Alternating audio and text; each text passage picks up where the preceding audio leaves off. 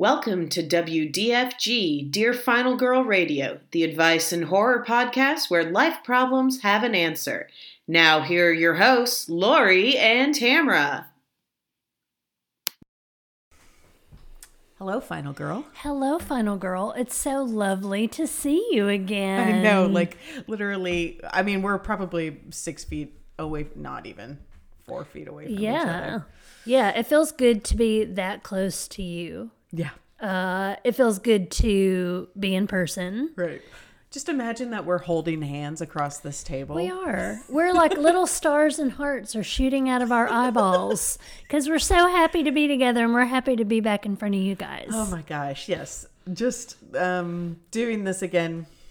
It feels really weird, I gotta say. It feels weird to me too. Yeah. Yeah. We're 6 months since we last casted. We could just say that we were on sabbatical. Right. Not super long after our previous yes, but there was a baby involved. Yeah. You know, I still blame it on the pandemic. Right. Yeah, pandemic. I've got 2 kids under 3. I left my job at the end of March and went self-employed. And, you know, 1 year post-divorce and new relationship, just stuff. Yeah. You know, just lots of things. Yeah. Yeah. But it's all been, I almost feel guilty to say, but it's like, it's all good. Except for the pandemic, that's not been good. Right. Yeah. And here we still are. Yes. Watching horror movies separately and coming together to talk about them. Absolutely. Although I did text you in the very beginning last night, like, this is so great.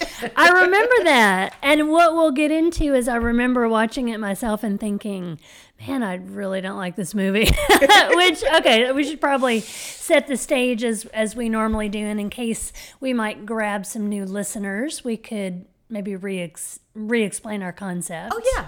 Yeah. Hello. This is Dear Final Girl. Yeah, this is Dear Final Girl, where we take your letters about the things that you are curious, concerned, anxious, happy about, and we relate them to the plot of a horror film, which we then watch, and then we have a braided discussion. Ooh, braided discussion. Yeah, a braided discussion. That's a really nice way of putting it. Yeah. And so today, do we want to talk about the letter first or do we want to talk about the movie? I forgot. Let's read letter. Okay. And then that's like what motivated this made for an easy choice of movie for sure. Mm-hmm. So super excited to have gotten this letter. Dear Final Girl, my name is Kurt and I have 2 passions in life, watching horror movies and writing about the things I love. Over the last several years, months, 2 minutes, or however long my brain decides, I wanted to take my writing further than the likes and hearts on Twitter or Facebook and branch out to blog sites and even having the big man, Joe Bob Briggs, read one of my reviews. He puts in parentheses, pipe dream. I want to grow as a writer and reviewer. Where do I start? Who do I kidnap? Ladies, I seek your advice. Oh. And this is from our dear friend Kurt in Illinois. Many of you may know Kurt from Twitter, from Facebook. We will definitely include his handles. But, you know, once again, like, you know, just like friends made through social media, which especially in the horror community has proved really important. Yeah. And, you know, sadly, I've even had friends, you know, like pretty dramatically come and go, even in a social media environment. Mm-hmm. But I get tired of different platforms at different times, but it's just really cool to have this active online horror community and really cool to have this letter from Kurt. Yeah. So the movie that we chose to answer, or at least help us answer Kurt's letter, is The Dark Half. Yes. 1993. Yep. Stephen King totally and completely forgot that George Romero had directed this. Yeah. And not only directed, but produced and wrote the screenplay. Really? Yeah. Yeah. I noticed that in the opening credit scroll. Which, I'm totally okay with that, mostly because in my recollection, I don't think that Stephen King is very good at the screenplay thing. Mostly because, as the guys on Last Podcast on the Left said, he doesn't know how to finish something. He doesn't know how to end something. And you know what's so funny is that they, and I can't remember if this is in the novel It, or if they just put this in the movie, but they make it, in It, Bill Denbrough, the writer, they make it a point of calling out that it's like he doesn't know how to do endings. And I'm sure that was a little bit of a... Yeah, there's a reason... This is for you, Stevie, Uncle Stevie. Yeah, a little jab in the ribs. There's a reason the Dark Tower series went on for 9-10 books. Like, he just doesn't... He can't. And The Stand could have been 1,000 pages shorter. I will never forget, and this was on... It was on Prairie Home Companion when that was still on. Uh-huh. And they did a little... There was a particular skit on there that was kind of like a private eye. Uh-huh. Can't remember. Guy Noir, Private Eye. And he went down into like the catacombs of some library and met Stephen King, like living very creepily there. And the guy who was voicing him was like, you know, I'm Stephen King. Every word I've ever written has been published. He's like the Dickens of our time. Yes. So I was excited. So I think we established already that you like this movie a lot. Yeah. I didn't, but love the novel. So that can be, you know, some parallel discussion. Yeah. Okay, so let's set up the movie. The movie is that there's this guy, Thaddeus Beaumont, who is a writer. He's also a college professor of writing, and he used to get migraines as a kid. This was so terrifying. Yes. He used to get migraines as a kid, but he'd also used to write. And every time that he would write intensely, then he would get this super awful, like, falling on the ground migraine. And so finally they gave him they did a surgery on his head, on his brain. And you're like, there's one nurse in there that's like, you know, she's gagging, and the other nurse is like, contain yourself, remember where you are. Together, Sharon. But Sharon, the nurse, whatever her name is, was totally reasonable, because then there's an eyeball inside of his brain, and the eye like opens up and looks at him. Yes. Which the surgeon is like, oh, it's nothing. It happens all the time. Not normally here, but it happens all the time. Not in Bangor, Maine, yeah. I don't want to go down that road. So. And why does he have those things in his brain, Tamara? Oh, right, because he ate his twin. Yes, he absorbed his twin. Uh-huh. I specifically remember reading this part in the novel. Now, I read the novel like in 91 or 92. Uh-huh. And they made the, I don't know when it was written. I remember reading it then. I think it was relatively new. And I don't think they made the film like much long after the novel published. But I specifically remember reading the passage about the fact that not only in young Thad's brain was an eyeball and just kind of other, you know, human matter, but teeth. A tooth with a cavity in it. A tooth with a cavity in it. It was written in 89. Yeah. Okay, so it took 4 years to get it to the screen. Okay, so what excited me about this so much? 2 things. My son was twins. I had, like, when I went to my 6-week ultrasound, there was another embryo in there, and Sebastian, it either was a chemical miscarriage or whatever, but that second embryo never turned into a baby. So I had completely forgotten this. We thought we were gonna have twins for like over a month, and then it was just like, nope, there's only one baby, and so I'm like, yeah. yes, my son ate his twin. Did you specifically think about the novel? Yeah. Oh, no, I didn't think about the novel. Okay. But also, did you know that there are cysts that you can get in your body, largely ovarian cysts, that can grow teeth and hair? I think I knew that, but I'm horrified all over again. Oh my God. Like, I don't like going to the dentist, and I don't like getting my hair cut. So the idea that I could develop a cyst that would also need those things really bothers me. It bothers me a lot. Oh my God. I don't think you'd have to take the cyst to get the haircut. Oh my God. Oh, that's so good. So one of the part of the major premise of the film, so Thad is a writer. He writes under his own name, not as successfully as a pseudonym that he writes under, George Stark. Mm-hmm. George Stark, who is quote unquote not a real person, is a very successful writer, but writes really like violent, hard-boiled crime, very different than like the kinds of things that Thad writes.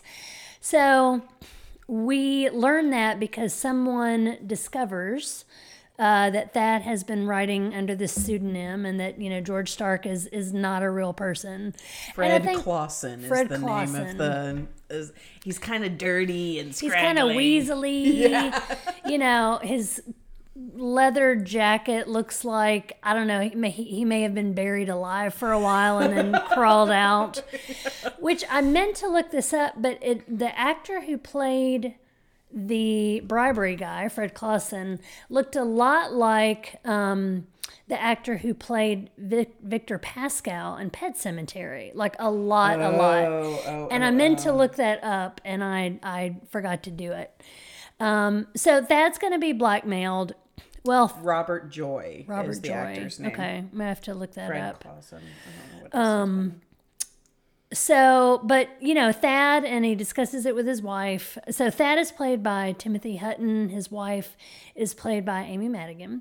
And they decide, like, you know what, we're going to take matters into our own hands. We're going to, like, out ourselves. We're going to reveal that, yes, he's been writing under the pseudonym, which I also thought was a great nod to the fact that, Stephen King had written those novels under Richard Bachman. Yep. And so... But it turns out, here's this connection, right, between this sibling that Thad had, absorbed as a kid, and then now he's got a sibling in George Stark, and it turns out George Stark doesn't want to die. That's the thing, right? And so George is also like. He is the evil twin, right? Not only does he write the evil books, and he has the, the evil guy, leather jacket, slick-back hair. High-toned son of a bitch. is what's on the back of his, like, Chevy Chevelle. Torino or something. Torino. I think it's a Torino. Yeah. But he also, he's... the bad guy. He drinks whiskey and he's mean. And Liz, the wife, says George is an alcoholic. He smokes cigarettes. He says really mean things. Liz says you drink when George is around. You smoke cigarettes when George is around. We think because she says she means when you're writing. Mm-hmm. But, and he says, it's all me. It's not George. It's all me. So Thad is trying to hold on to this idea of like integrating these two parts of his personality. Yes, beautiful. Because he says that more than one time. He emphasizes like we have both good and bad in us, and makes the case that we just have these different dimensions of ourselves, and we need to acknowledge them. Yeah. And that is a really... I think a beautiful thing. That's what in the metaphysical TikTok that I watch all the time. Is there such a thing? Like shadow work and, oh, listen, witch talk is a thing. But they talk a lot about shadow work, which is like you have to look at your evil twin, right? You have to look at the goateed, slick back hair part of yourself to be able to fully become a person and like forgive the part of you that you think is bad or whatever. What I also think is really interesting is that they have this cottage and is the cottage... Oh, the cottage is in Castle Rock, of course. Yes, that's right. I remember going, oh, yeah, Castle Rock. Yeah. So the cottage is... He and his wife and their twin babies live in Bangor. And then... And he also spends some time in New York with his agents. So those are the three places that this movie takes place. Yep. Bangor, Castle Rock, and New York City. Yep. And it's almost like... Bangor is his place. New York City is George's place. And Castle Rock is where they're together because they go into that when Thad goes into like a room. It's so cool. A hidden door library. It's a dream. I love that. Whenever she would slide that wall back and it was a bookcase on the other side, I went, oh, man. Yeah. My boyfriend and I were watching it together. I was like, that's so cool.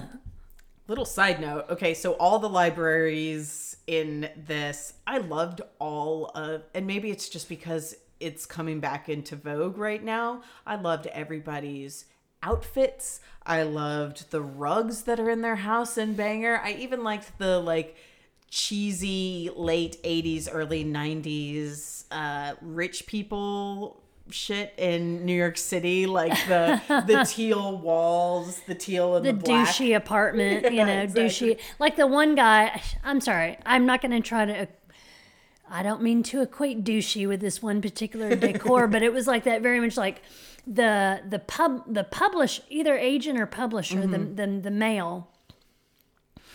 And it was like that he had Asian, Asian furniture, like the black lacquer and all that. And it was like, oh yeah, I remember that. Right. It's like the neighbors in Christmas Vacation. I knew you were going to, I was sitting here trying to find it. Absolutely. Yes, absolutely. Okay. So yeah, he says, well, this is where George comes into being. Oh, we forgot. The reason that we find out about the cottage is because they go up there to take the pictures of, like, you know, George is dead, I am George. Yeah, they are symbolic. They've got a feature in People magazine. They are symbolically putting George Stark to rest. There's like this kind of even Thad and Liz are like, you know, this is like cheesy, super cheesy. But it's like a little feature story, you know. So George is officially put to rest, right? Not. But they like the creepy part about it is that the photographer chooses a grave plot that is supposed to be Thad's. Like, it's Thad's grave plot beside his parents. And he brings a, like, sample, like a fake headstone that says George Stark. What does it say? Not a very nice guy. Yeah. That was the best. Which is just so weak. I think our headstones, I mean, if we're not going to be authentic at the very end, you know, I mean, mine would be kind of like, you know, here lies Laura, quote marks, Lori Bierman. She was kind of a flake. Oh, no. Not at all. Mine would probably be here lies Tamara, control issues got her in the end. Yeah, she didn't want to die. She fought it. Right. So, okay. Or... So No. or scheduled it in right on time. She slacked her death ahead of time. She scheduled it in Asana or whatever project management tool you use. I know. It's kind of so. Plug yes. for Asana. We are not getting paid by Asana. No, but if Asana we wants could be. To, we could be. Yeah. Yeah. So continue on as to the creepy photographer. I think that's where you were going. Yeah. Like there's this photographer in Castle Rock, and he's a rather interesting fellow. Yeah, he set up the tombstone. He made Thad and Liz like shake hands over this tombstone. It's super weird, but not long after the photographer gets killed. He gets beaten to death with his own. They say wooden leg, but it's just a prosthetic leg. How could that be wooden? No, like that. It was. I know it's 1993, but surely there were some plastics involved. Right. This is like that Stephen King and like goofy horror stuff that like I bet you in the book Stephen King goes way too deeply into how how beaten and bloodied George made the photographer. But he's beaten with his own leg, and a post office attendant sees and calls the sheriff. But the sheriff is like, who is Michael Rooker? Love most Michael Rooker. Most recently of The Walking Dead. Well, maybe not most recently. I don't know. Well, and a lot of horror fans out there will know him well as Henry, Portrait of a Serial Killer. Oh, okay. Extremely gritty, like not a oh God, what is his name? No, not a gorgeous Mark Harmon playing Ted Bundy in the 80s in a made-for-TV movie. Uh-huh. Kind of serial killer portrayal, just like the horrible, why wasn't gritty he caught before? Because just looking at him, you know he's a serial killer. Yeah, kind of. Yeah. So now I kind of want to like just take a pause, and you know we talked a little bit about how like there's this importance of ownership. You know these different sides of ourselves. And we've talked about sort of like owning the bad stuff, owning the shadow, or what we will call or label the bad stuff. Right.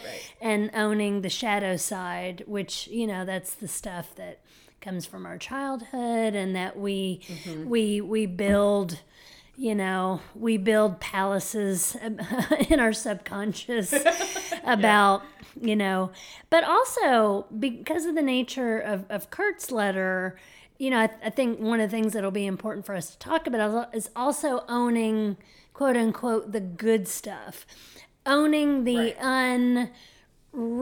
unrealized or unfully realized parts of ourselves that we feel connected to, but we have difficulty bringing into being. Right. Because it fucking takes work. Yes. Fucking takes work, and we'll talk more about that. But well, and even Thad talks about it in his writing class, that he's teaching. Like, the one thing that he does as a teacher in this whole movie, like, is he's telling the class that basically, like, kill your inner editor. Like, you just have to be willing to be all parts of yourself genuinely in order to survive as a writer. Otherwise, you're editing yourself, you're bringing it, you'll stop yourself before you even get anything out there. And I was like, all right, shut up, Thad. Like, damn you for being so smart. Stop attacking me. Yeah. I felt very offended. What is that? That was like a great RuPaul, like, or no, I feel very attacked right now. That was, I don't know, Laganja Estranja season, whatever. I don't know. There's great memes about there. I'm going to write that down so we can include it in the tweets. Okay. Well, I mean, I really did kind of feel attacked. Like, okay, shut up. You know, I know that I have this novel and all this other things, but I'm watching a movie in order to create, okay? Creating something beautiful here. Snack. Right. So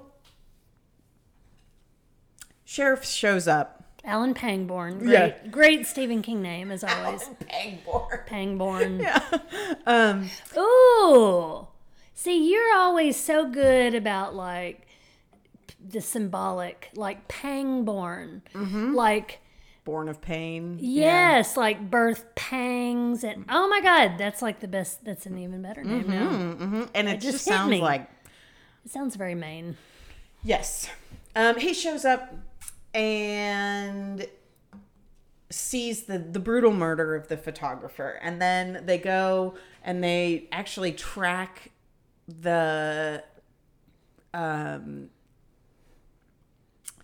something back to the grave, right? And I can't remember. Is it the leg that's in the grave? I can't remember, but there's also his fingerprints, of course, which you're probably getting to. Yeah. So they track the leg back to the grave. The grave digger's there, and he's like, "This, we were just here yesterday.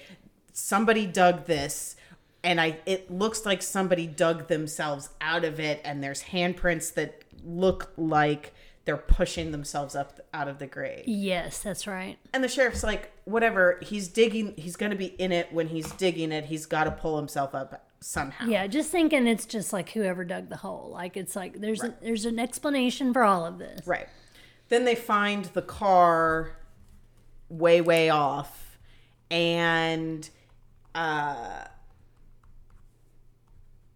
they find the car way, way off. It's covered in blood. Alan basically says, we have to talk to Thad. And at that point, I put in my notes, because just remember, don't ever talk to the cops. Just, it makes me so mad whenever people are in movies and they incriminate themselves. Get a lawyer. Don't ever talk to the cops. Okay. I mean, thank that's you for our coming PSA. To my TED Talk. It's our PSA. We are not qualified legal experts or paralegals. Exactly. I can't. I'm not a qualified legal expert. Go talk to a lawyer. Thad's prints match. But we know now, of course, that fingerprints aren't 100% exact. And also the question is, don't even twins... How different are twin fingerprints? That's a really good question. Especially if they're identical. There's got to be... some tiny difference. There's got to be. Right. But how much or how little? And also when fingerprints also depend on, like, what do you do for a living? If you're a chef, you're going to, like, have more, you know, you can have burns on your fingers. Or if you're a mechanic and you rub your fingers raw on whatever you're doing. And then... Or if you're like a writer with little delicate hands because you've never worked a day in your life. You know, we can't forget that. Funny side note. When I was starting my first teaching job, you have to get fingerprinted to be a teacher in Tennessee. Thank goodness. That's good. Just to see if you have any criminal record. That is good. I never thought about it, but yeah. And we were in orientation, like, meetings, whatever. And... a woman that was starting at the same time as me and was in all of my orientation meetings, and she was going to be starting at the same school that I was. She got called out of one of those meetings, and she looked visibly upset when she came back in. She, like, took a phone call and then looked visibly upset when she came back in. I was like, hey, what's going on? Apparently, her fingerprints... matched with somebody else's who had a prostitution charge in, like, Knoxville, or maybe she just went to college in Knoxville and they were from somewhere else. Anyways, but she eventually got cleared, obviously. Oh my God. Right. Fingerprints are not 100% certain, which, like, made me so mad. All of the legal shit in this. I love it. We always zoom in on different things. Most of the time I was like, I don't really like this movie, but Well, it's bad police work. Sorry, Alan. I agree. Okay, so Alan goes and talks to Thad. He'd gone to New York City. They have no proof that he had been there. He didn't even get a receipt or anything. Oh, well, he says something lame like, surely the airline or the hotel would have a record of me. I'm like, were things that different in 1993? Or was this just one of those squishy narrative things that they don't... But in 1993... you didn't have to pay for a hotel room with a credit card. You could come in and pay cash. And it was the chunk. Yeah. The good old fashioned physical. Yeah. Literally a carbon copy of your receipt. Yeah. So who knows? I mean, maybe some places were, it was New York City, but what's really great though, is that even though the Thad has no way of proving his innocence and Alan could be taking him in, there's something that Alan trusts about Thad. I don't know why. Maybe it's, I don't know. Just maybe that just cop's instinct, and he has known him. Mm-hmm. From when they, go to Castle Rock to the cabin, maybe just a cop's gut, doesn't he even say something like there's basically there's just nothing about you that would make me believe this, but I'm a sheriff. I got to do my job. Mm-hmm, mm-hmm. Yeah.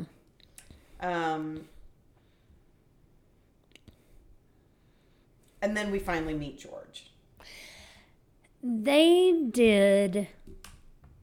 I thought such a good job with his makeup because Timothy Hutton plays both roles. He plays mm-hmm. Thad Beaumont and George Stark.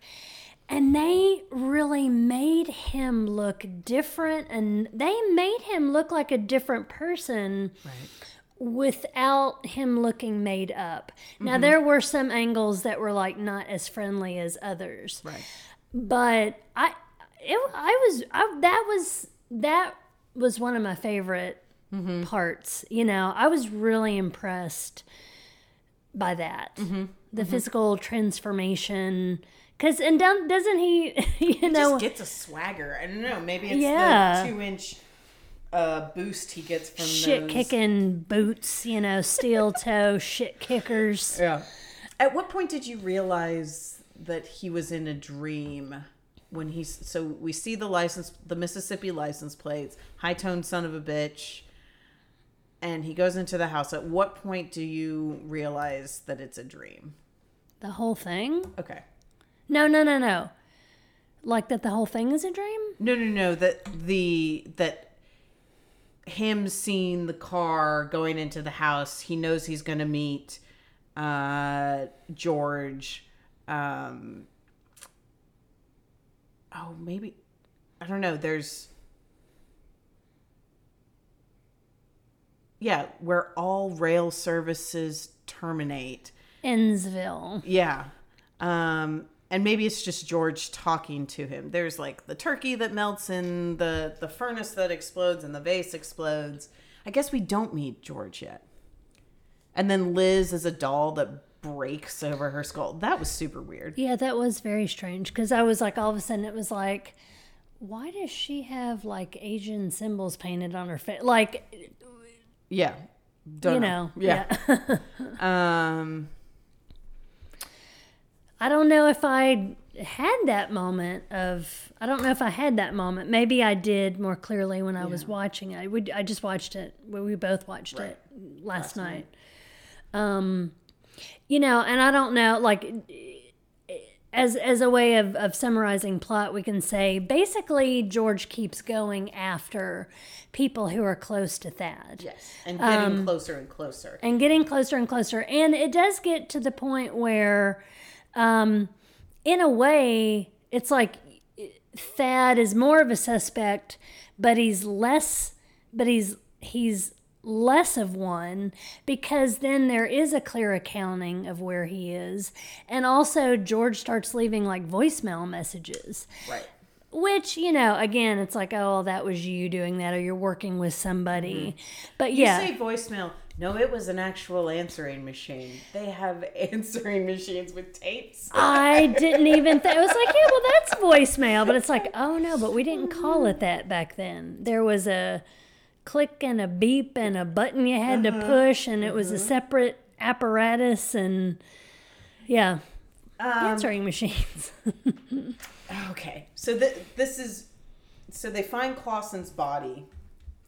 This was kind of the gruesome part. Clawson, Fred Clawson, the blackmailer, potential blackmailer, they find his body in New York City. And, of course, Thad has a reason to kill this guy because he was potentially trying to blackmail him. And he had his tongue pulled out, his dick cut off, and it was shoved back in his mouth. Yes. And that is like, excuse me, what? Repeat that again? And by the way, from the shadow on the wall, he had a big dick. He did. Yeah. Like, now I would think like, wouldn't it be kind of small? Because like, okay, if like, here's a question. If you have a boner at the time that you're castrated, is it possible to maintain? Because wouldn't it just kind of deflate? I mean, wouldn't it be just like a balloon hanging, like an airless balloon hanging? As the blood comes out. Yeah.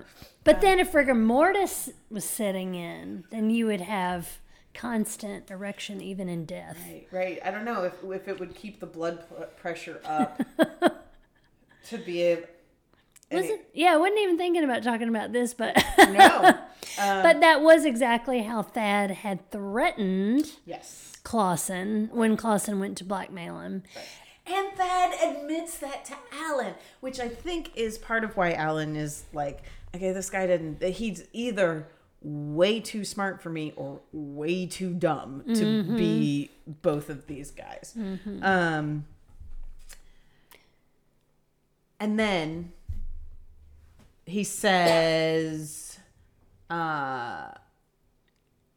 what do the sparrows mean? Do you know anything about sparrows? And Dad's like, nope, don't know anything. But at the same time, what does he write? The sparrows are back. The sparrows are flying again. Yeah. And then, Liz starts seeing sparrows. And this all goes back to whenever Thad was a child and before they discovered his brain tumor, like what one of the sort of auditory, we think it's a hallucination, but it turns out it's not. Right. Or, he would hear just like all of these sparrows, just like gathering and cawing and doing their thing. And the day that Thad had his surgery as a child, in which they discovered that he had absorbed his not yet dead twin, there was just like this massive sparrow attack at the hospital. And I mean, you can't not think of The Birds. Right. You can't not think of that. And have you seen The Birds? Mm-mm. I haven't either. Oh. I have never seen that movie. And I somebody write us a letter that we can do to The Birds. Yeah, somebody write, like you could be an ornithologist. Ooh. You could be afraid of birds and you want to talk about your phobia. You could get into like just like maybe you paint birds. Anyway, there's lots of opportunities there for all kinds of people. There's a lot of birds in this room. But there are. I like it. Tamara has a lot of cool bird art, like right where we're sitting. What is that bird? That's not a sparrow. That looks more like a crow. No, there's a raven and a couple of owls. Some puffins on the floor there. Oh my gosh. Haven't hung those yet. So I don't know where to put them. Sorry. But it makes me want to... I need to watch The Birds. And then because it was so evocative of that movie, like how could you not think of that movie? Right. What's in that movie? What's in the narrative and the plot? And if you guys once we start posting on social media, if you've got ideas about this, definitely send them our way. But definitely want to watch The Birds now. Yeah. But yeah, so The appearance of the birds was like, you know, it mirrored it was a companion to like the onset of these migraines. Right. And then now when George is like manifesting himself, then all of these birds are back, mm-hmm. you know, mm-hmm. they're kind of like part of the harbinger of right. the situation. Right. And specifically sparrows, and we get a little bit later, oh, sparrows are the messenger. Oh, Richie. God, I fucking love Richie. Reggie. Yes, Reggie. I want Reggie to be her. I want to be her too. Out with that long ass red cape, smoking a pipe with a beret on. I was like, oh, it wasn't a cape; it was a scarf. I love her, and she just says the most authentic things. Like, hey, she's just so. She says things to Thad that only really close friends mm-hmm. say to each other. You know. But so Reggie is a fellow professor at the university where Thad teaches. She specifically says, I'm happy to see they haven't incarcerated you yet. I love that. Absolutely love that. But she tells Thad's like, figure out what sparrows mean. What is sparrows? And then she eventually tells him later on that sparrows take the soul from the living to the dead. That's the only thing that she knows. I should have looked where I wrote it down. Oh, and he calls her, calls her like a witch more than once. Like cause I guess she's a folklorist, you know, mm-hmm. and, you know, knows about these things. I just love her so much. And the whole time it took me probably like 2/3 of the film to realize that was Julie Harris. That's the actress. Because mm-hmm. I kept looking at her and going, like, I know that's not Barbara Bel Geddes who played Miss Ellie in Dallas. Like, I know that. But they kind of, you know, they look similar. And the whole time I'm just thinking, I know who that is. Who is that? What else is she in? Most famously, The Haunting. Mm. Fantastic, like, haunted house film, but sort of like the intertwining of... What is the source of the haunting? Mm-hmm. Is it the house or is it people and sort of all of the things that they bring? She was in East of Eden too. She was in a lot of James Dean movies. Yeah. Yeah. She's been around for a long time. I'm sure she's passed now, but... She's a...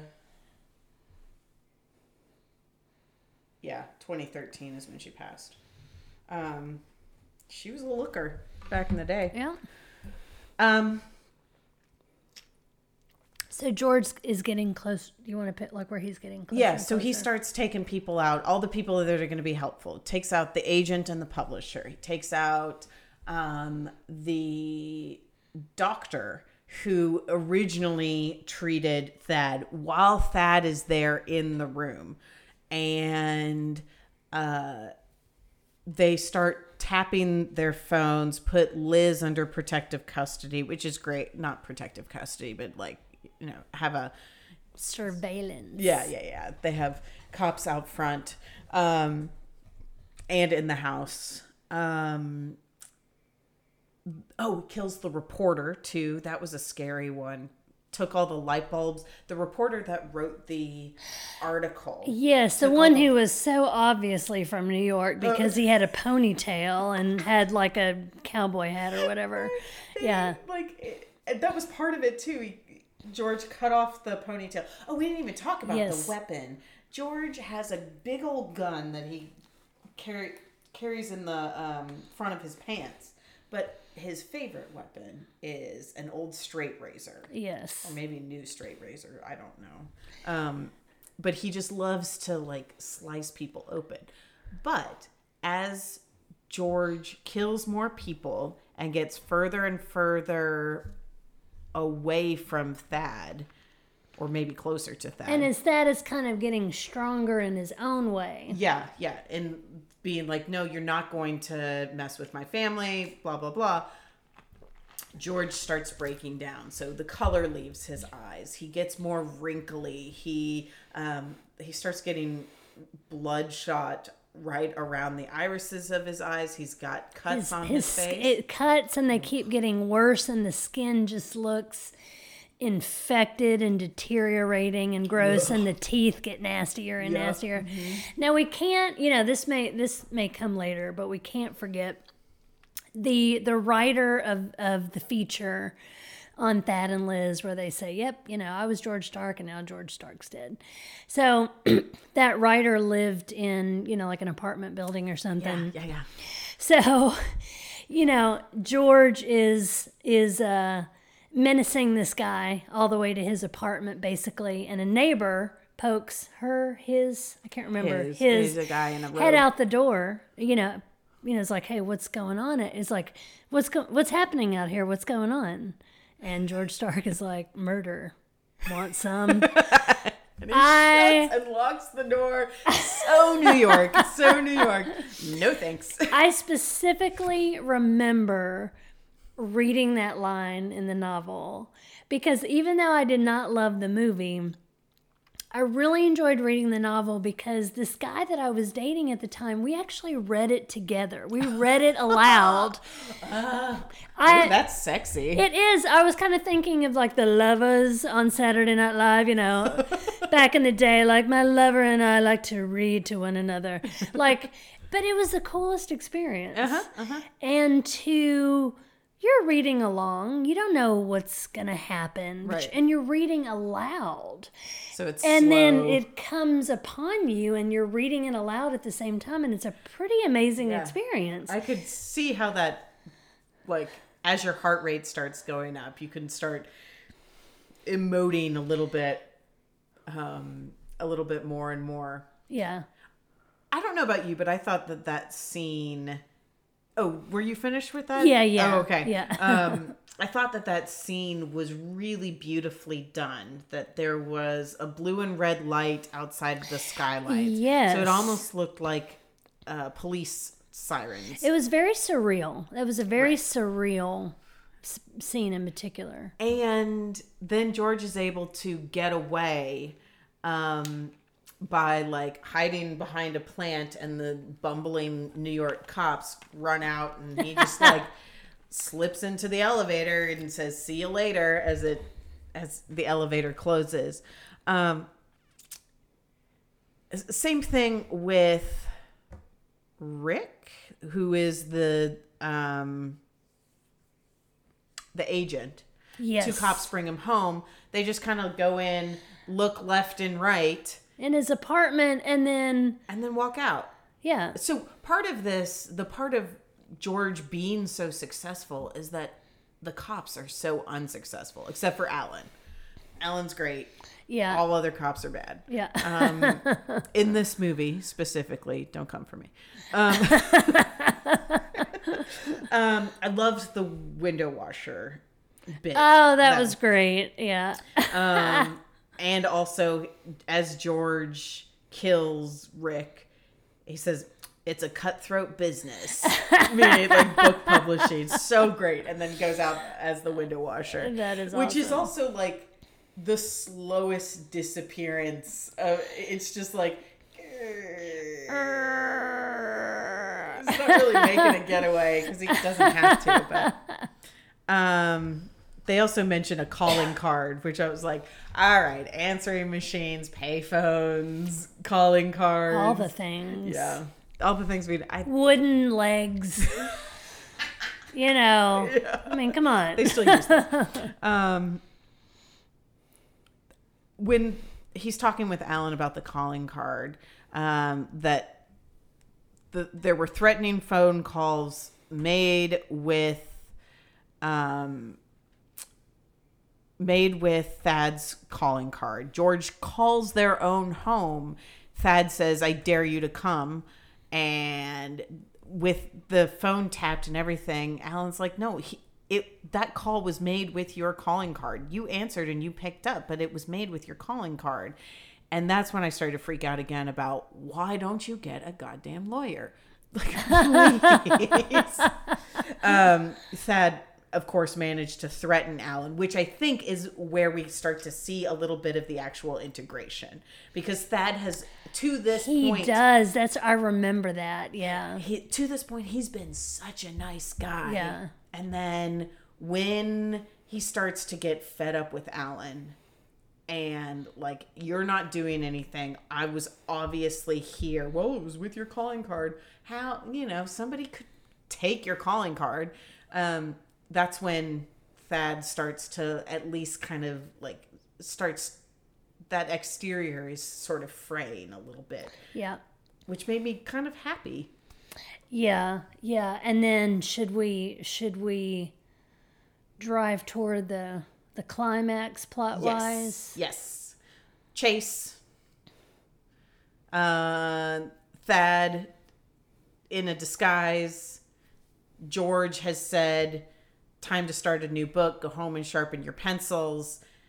And Thad decides he's going to go, start writing this new book. Liz stays in Bangor. He's going to go up to Castle Rock. They're still he's still like not, or kind of running from the cops, I guess, at this point. Probably still a little bit, yeah. He's not supposed to be going anywhere. Gosh. Yeah, they go back. So there's this confrontation, and it's basically like which one of them is going to survive. Right. And Thad is getting increasingly confident that that he's the one who's in control. So he goes in with a lot of confidence into this. He and George meet.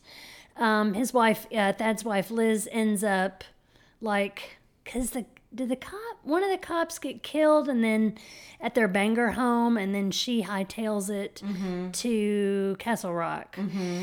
And so it's basically, this confrontation of Thad and George in the room where Thad writes as George with that, the cup full of sharpened black beauty pencils, because George Stark writes in longhand with a pencil. That's how he writes his novels. Oh, gosh. George is already there with the babies and Liz, and he looks awful. So basically, George takes the babies and Liz to Castle Rock. There's also another reference to that place where all rail service terminates, which is also an echo of the Dark Tower. Like, I could go in. There's, the first piece of writing that he does, and his mom comes and looks at it. It's called Here There Be Tigers. That's a Stephen King short story. Oh. It's like about a little kid hanging out underneath the kitchen table during a party. Do I have something on my face? No. Oh, okay. During a party, and he says that there's a tiger under there, and everybody is like, no, there's no tiger. Oh my God, you know what this reminds me of? There's an Ambrose Bierce story. Oh, maybe that's it. Where like this kid is like always looking at this carpet, and it's seeming like things are coming to life. Oh. And then I can't, because the way they spell tiger is Tyger, I can't help but think of like the William Blake poem, which is like, tiger, tiger, burning bright in the forest of the night. And it's something like, what fearful eye or hand hath wrought thy, or what eye or hand hath wrought thy fearful symmetry. And it's like, did he who made the lion make thee? Anyway, Here There Be Tigers. Okay, there's two.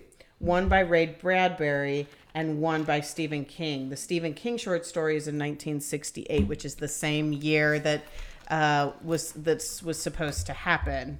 Like, they say 1968, and he's got the black beauty pencils with the migraines all that. 23 years later, in 1981, he's a grown adult. Okay, sorry.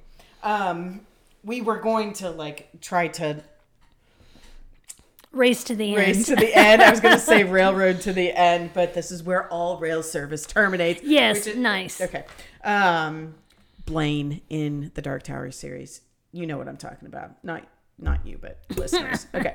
Sorry. So they're in this room, and it's basically like a showdown of who's going to survive. And it's like, and the babies are in there, too. And each one has a baby. Mm-hmm. Like, there's a point at which George has one of the Thad's twins, and then Thad has the other. Mm-hmm. These kids are like remarkably chill through this whole thing, I might add, except the one time where the mother's like, shut up, you know, when they're in the crib crying. Right. But, you know, this is a good relation back, and I can hold it because I know you've got some stuff. No, go for it. But a relation back to Kurt's letter, because mm-hmm. that is challenging George. Like, okay, well, you do it. You do the writing. Mm-hmm. And George is terrified by the blank page, mm-hmm. as so many of we writers mm-hmm. are, or can be at times. I'm scared, Hoss. I'm scared. I loved that. There was, I mean, I might... It was a little bit of vulnerability, which is like, okay, here we go with the integration again. Yeah, I might, you know what, and the next time I have to start something from scratch, I might just say to myself, I'm scared, Hoss, and do it anyway. Right, and exactly. Do it anyway. And, well, and yeah. That's what he says. The only way to do it is do it. Yeah, yeah. And now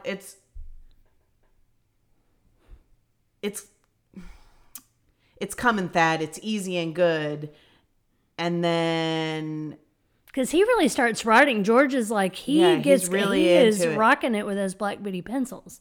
But Thad, okay, as George is rocking it with the pencils, he's starting to heal. Yes. And Thad is starting to decay. Mm-hmm. And he's got grossness on his face, whatever. So they're now...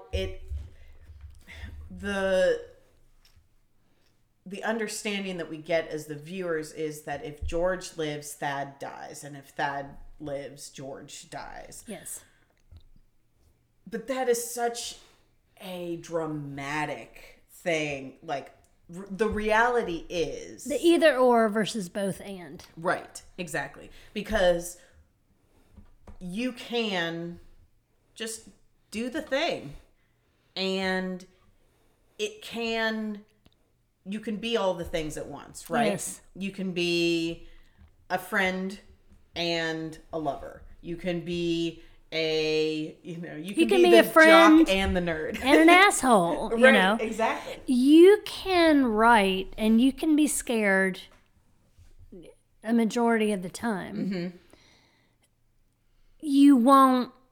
You know, always feel that way. I know We'll probably wrap with a lot more tie back to Kurt's letter, but if we want to continue through the end of the narrative. So then they start fighting, really. There's babies in the room. There's a razor blade. I kind of black out. Yeah, there's a gun. I know. I'm like, God, don't get the razor blade.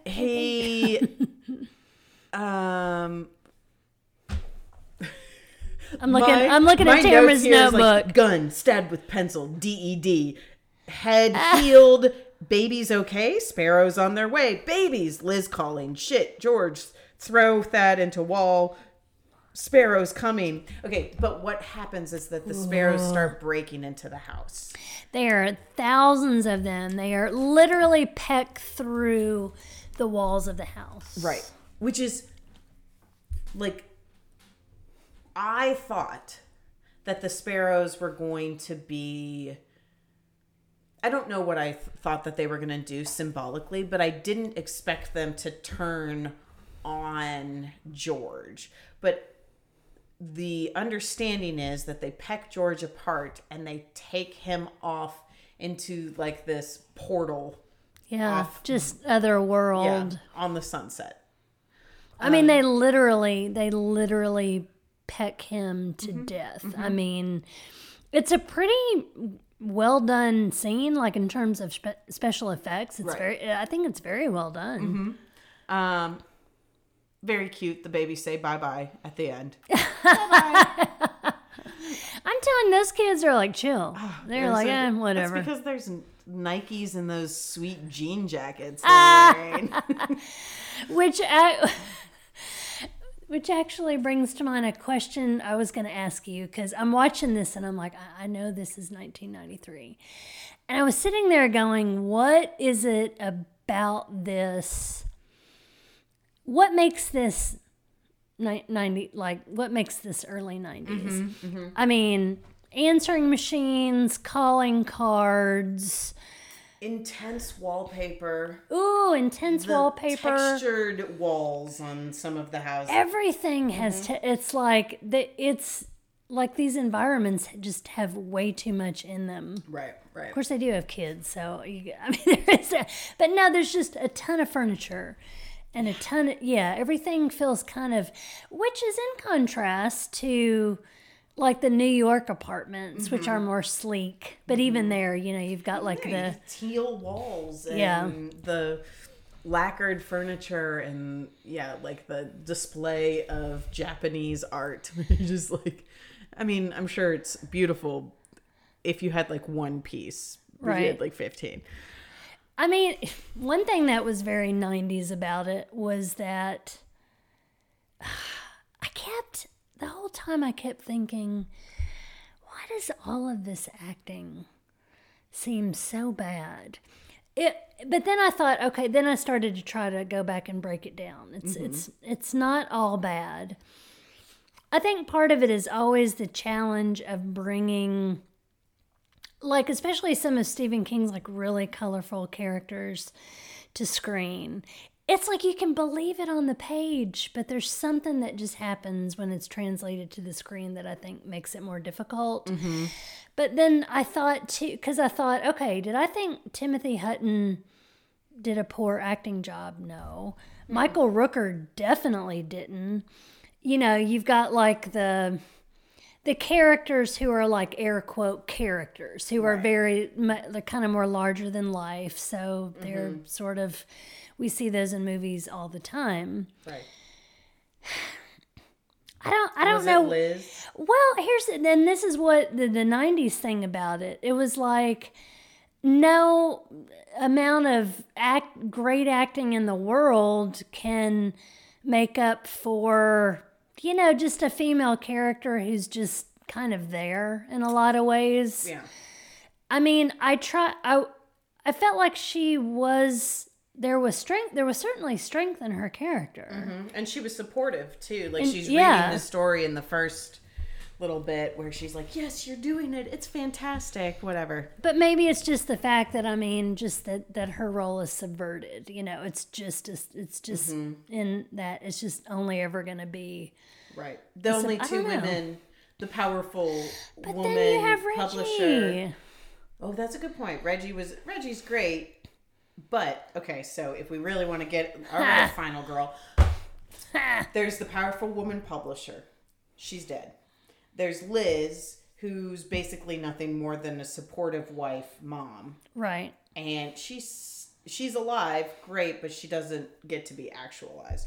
Reggie, it appears, is like the spinster witch character. And so, like,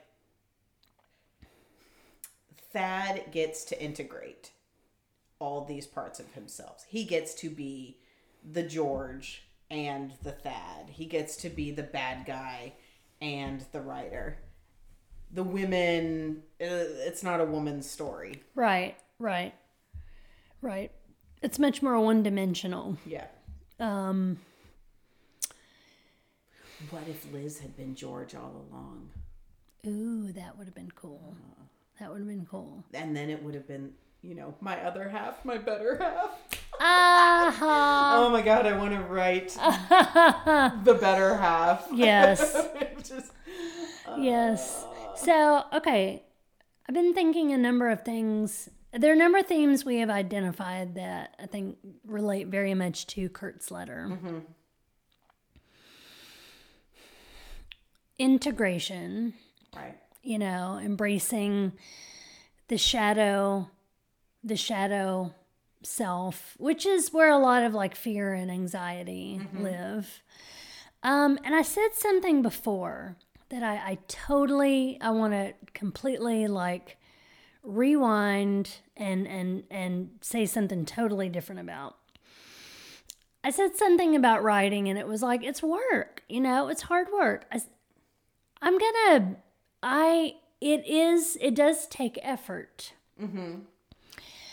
But I really want to blow apart this notion that we have to suffer and struggle and work harder to achieve what we want. And I think it doesn't mean we're not going to be uncomfortable. I mean, any time that we are pressing beyond what we normally do, there's a really good chance we might be uncomfortable. But my gosh, I think if the pandemic has taught us anything, a lot of us are really sick and tired of working harder.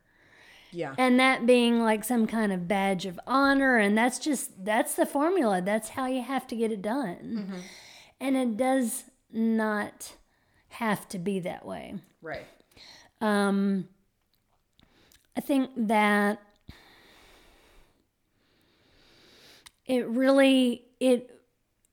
part of it is examining like the paradigms and beliefs that we have about ourselves, or that we believe, the things that we believe we must experience in order to get to that whatever magical place where we want to get. What is the formula that you have to do? Okay, A, B, B, left, left, right, right, up, down, up, down. If you do the things, if you hold your mouth in a certain way and you do things at the same time every day, well, then that's all automatically going to bring you success. And that in itself is magical thinking. That if there's some sort of, code that you can follow, and then automatically you're going to get success. And that's something that's really hard, because it would be really nice if that were the case, right? Mm-hmm. It would be really nice. But then I would almost say, even if there was, because of our fears, because of our subconscious, it is so easy for us to become separated from the joy of what we say we want to do. Even if somebody handed you the formula.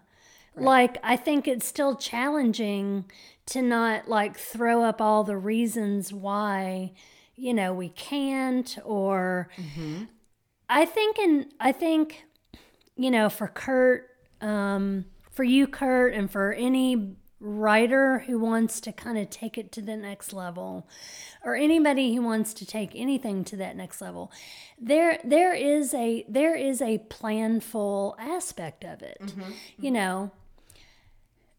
What do you want to write? Where would you like to have your work published? Do you want to have it on your own website, or self-publish in print, or do you want to write for other websites or other people?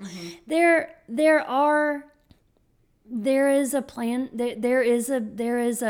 are specific steps to take, but I feel like they should, like, the main thing is align them with your joy. Right.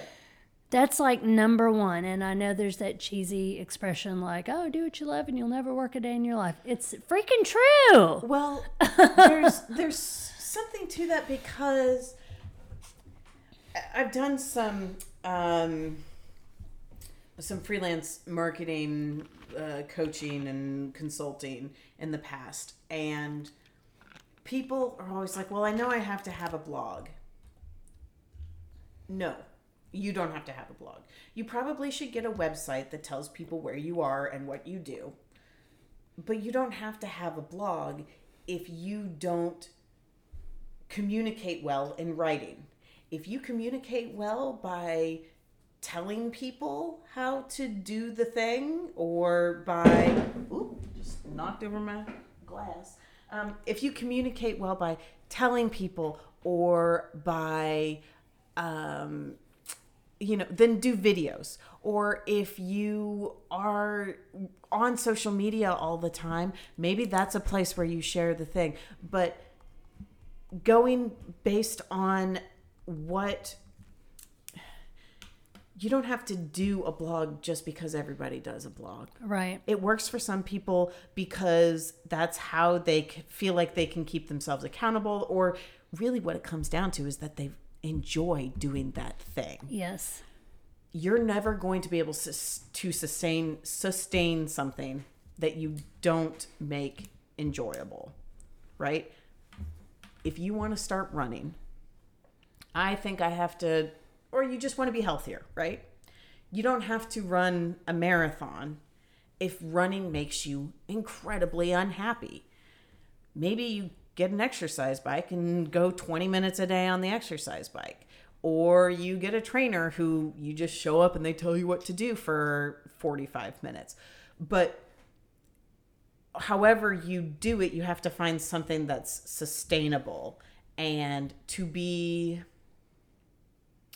successful, or at least to get to maybe a next level, which is why a lot of people join writers groups, which is why a lot of people start a blog, because they could say, okay, I'm going to do this once a week. And accountability. Right. To have, if there's someone like Kurt, if there's somebody that you know, and I'm telling you, anybody, because we're all active on social media together. You need encouragement, we're here. I mean, we are here. There is absolutely no issue with having accountability partners. I think the most basic level is, have you decided whatever that it is? Have you decided that you actually want to do it? And I mean, that could mean that 51% of you has made that decision, because and if it keeps coming up, if it just keeps bubbling up, that's something you want to do. Right. It won't go away. It's asking you. It's begging you. There's so many writers out there who say that they don't write because they love it. They write because they have to, because the writing nags you. The creation nags you. Yeah. It's not the other way around. Absolutely. And that doesn't even mean, and some writers will say, you have to write every day. You have to write every day. I don't personally subscribe to that. I don't write every day. I write most days. Now, that is what I do for a living. So I've been, at this point, the majority of that is, you know, that's my employment. But I really like what I do. You know, I like what I'm writing. So I think that what is difficult about being a writer as well is that I work as a writer and an editor. And because I work as a writer and editor, then all of that writing that I do automatically gets published. It already has an audience. It automatically goes somewhere. But I still have to plan within my day, week, quarter, plan time to decide what I'm going to write and how I'm going to promote that and how that all fits in, whether that's just like, who am I going to get to upload this for me? Or how is this fitting into a larger strategy? And you can be a writer, I almost said in the closet, in your little office area, and your writing never has to go anywhere. If it makes you feel happy to just do it for the heck of it, great. But if you want it to go somewhere, you also have to make the time to do a little research, figure out where to submit your writing to, or how to grow your newsletter, or how to, you know, all of the other promotional things. And that's part of what's really hard about being any sort of, like, basically being a writer is being a solopreneur. It's running a business. If you want to do it as a job, you either have to work for a business who will pay you to be a writer, or you have to run your own business. Or, I mean, it can equally be a hobby that you dedicate yourself to. Maybe initially you don't get paid for it. You have to decide whether that's something that you want. I mean, every essay that I have ever written about... Every essay or blog I have ever written about anything horror-related, I have never been paid for. I've never been paid for any of those things. It's just a matter of how important that is to you. Right. I think, you know, one of the two very important questions to ask yourself from the very beginning is am I able to do this? Mm-hmm. And am I willing to do it? Am I able and am I willing? And if you can answer those two questions, yes, which I really feel like Kurt has already answered both of those. He is definitely able. He has reviews that he's written him, and I'll confirm his link and be sure to, if he would like, to share that, you know, in our tweets. And are you willing and are you able? And there is, I'm feel like I'm getting a lot of my wisdom lately from this coaching program that I'm in that's called Thinking into Results. And there's actually, this is interesting, there's a really great chapter in this book that's part of my program. It's a chapter on decision.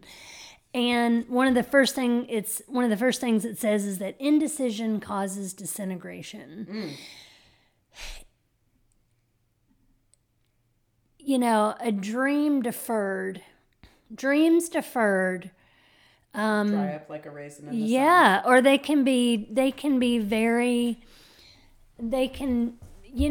really chip away at you. Mm-hmm. They can cause disintegration, hopefully not to the level of Thad and George. Right. But we feel separated from those things that we want to do that we don't do. There's going to be the pain of that gap, and the fact that we have not integrated through thought and behavior and action those things that we say that are important to us. Right. Right. Yeah. And I think in the context of the movie too, George isn't necessarily, you know, okay, yes, he's the writer of the schlock noir novels, but also he's the smoke and drink and good time guy who is going to be a distraction from the like real work. And I say work loosely, meaning just like sitting down. Just and doing the app. Let's call it the application of effort. Right. Yeah. The decision. An application, the decision to an application of effort. Right. You just reminded me of this quote that I keep in my planner. Oh, I love it. And in my bullet journal. So I got this through Jamie Attenberg's Craft Talk newsletter. And she runs the 1,000 Words of Summer writing group, and where people, and actually, oh shoot, it started today. I have a moment like that I'll share in a minute. So she quoted another writer named Matthew Thomas talking about why he finished his novel, and it says, "Not finishing the novel would have dealt my psyche a blow whose imagined pain was worse than the considerable frustrations of facing my limitations every day." Basically, the thought of not finishing is worse than just sitting down and doing it every day. And even the hard shit. Yeah. Like figuring out the problems. And that's some of the fun sometimes. Once you get in there, and actually, I think this is great advice. It's like, literally, you know. If I do say so myself. It is. I think another great piece of advice I ran across lately is literally just like commit to 5 minutes. Mm-hmm. Set a timer if you have to. How many of us who write or create or do whatever that we do, once you get into you just keep going. Stop. Yeah. you can't stop. It's so true. I mean, it would be extremely rare that you would set that timer for 5 minutes and not go beyond. It's 5 minutes more, as you said, than you would have done if you thought like, well, if I don't do an hour, that's not good enough. No. Yeah. I agree 100%. That's actually writing advice that Seinfeld has given on the Tim Ferriss podcast. Oh. I just listened, like he came out with a new book recently and he was talking with Tim Ferriss about writing, and Seinfeld famously does the don't break the chain. You got to do it every day. You just sit down, you do it every day. You come to work every day.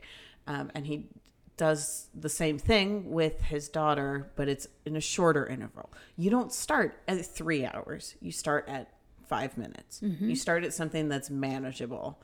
You don't start at 1,000 words. You start at 5 minutes.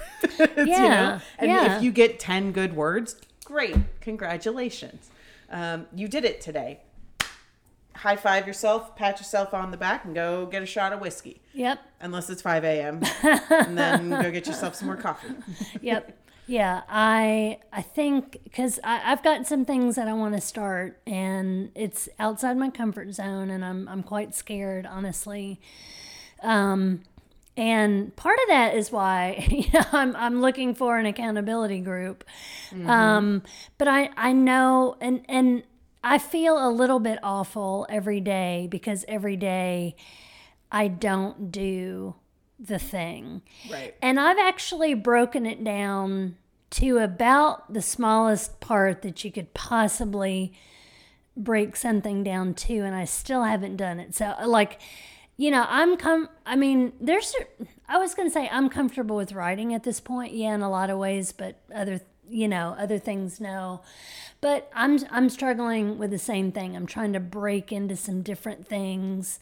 And so it's, you know, I would say to Kurt and anybody out there who wants to do what you really want to do. I mean, we recognize that it's scary, but it just feels immeasurably more awful to keep denying yourself. Yeah. This expression, and I think they call it expression for a reason. Like, mm-hmm. It's supposed to come out. Mm-hmm. I mean, it's supposed to. Mm-hmm. And when it stays bottled up, it does not feel good. Right. And then, yeah, I noticed that when I'm writing, when I'm writing more, I feel so much better about myself, and I drink less. My work gets better because I've been feeding this creative side of myself. So anyways, I guess the prescription is just sit down and do it. Write us letters. Yeah. Write us letters. Think about just ask yourself those two questions. Am I willing and am I able? Yeah. Set yourself a very specific goal. Mm-hmm. And one of the things I'm doing right now is I'm chipping away at, I'm starting to create some new habits or mm-hmm. try to, curb or minimize others. And I have a coach, and I literally, for each habit as I'm working on it, I literally write 50 times a day the affirmation associated with that goal. Nice. And at the end of the day, I take a picture and I send it to her. And if I forget, I have to write it 150 times. And let me tell you that I forgot once, and that took up the bulk of my day. Yeah. It was like the things I absolutely had to do and that my day was pretty much shot. Right. And I will not forget again, but it has proven really helpful. I heard something the other day that everything is out there. You just have to move the atoms in the right way to make it materialize. Yeah. And that sounds a little woo-woo, obviously, like a little hippy-dippy, super spiritual. And I say that normally just because I'm trying to soften it for myself. Because I grew up with parents who were an engineer and a scientist. So anything in that realm feels a little bit like, right. Oh, aren't you like a space cadet? Yeah, exactly. But all of the possibilities are out there. And they part are. Of making affirmations and manifestations is that you are starting to move those atoms into alignment to become the thing that you want. Yeah, and you're even, by expressing your desire, mm-hmm. you know, it may not even be a matter of arranging the atoms. I mean, you are helping them to move, but they're flowing in the way that they already want to. Right. That natural flow of energy sort of to and through us. And I want to give credit. Some of the things I'm saying today are totally come straight from this coaching program that I'm in called Thinking Into Results. I want to give a shout out to my coach, Lauren Wybert. Mm. And it is really creating a lot of positive change. I'm starting to believe that I can do some things differently that I've never been able to. And Good for you. That's awesome. Yeah. Because I sit here and drink Fireball while we record. Whatever. Working on that one. Cool. Well, send us letters. dearfinalgirl@gmail.com. Send us your origin stories. Yes, because that will be our next episode. So we are actively working on soliciting some origin stories as we speak. We're a little bit up in the air on what our schedule is going to be like going forward. But we think twice a month. Yeah. Yep. One regular, one origin. Yep. Okay. Yeah. So again, yes, we're very certain about this. We're cranking up the machine again, and we're not going from 0 to 60. Yeah. We are you know what? 2 episodes a month sounds good. Yeah. That's what we can do. That's our 5 minutes. That's what we can do. Or 125 minutes. No. Hour and 25 minutes. Hour and 25. Thanks, Final Girl. Thanks, Final Girl, and all you guys out there, guys, girls, non-binaries. Oh, gosh. I don't even remember our whole sign-off. Stay spooky. Stay spooky, stay alive, all that good stuff. Oh my gosh, yes, please. Yeah. And do what you love. Bye. Bye. Hey, Final Girls, Final Boys, and Final Non-Binaries. Tamara and I are honored to be your dear Abbies of horror. But that's all we are, people struggling just like you. We're not professionals. If you're in crisis, please reach out. We like to promote the National Suicide Prevention Lifeline at suicidepreventionlifeline.org, phone number 1-800-273-8255. There's an online chat, and they're even on Twitter. Their profile is The Lifeline, and the handle is @800-273-TALK. The Lifeline isn't just for life-threatening situations. It's free and confidential support for anyone who needs it at any time for any reason. Just know you're not alone. Tam and I wouldn't be doing this podcast if we hadn't been there too. Take care.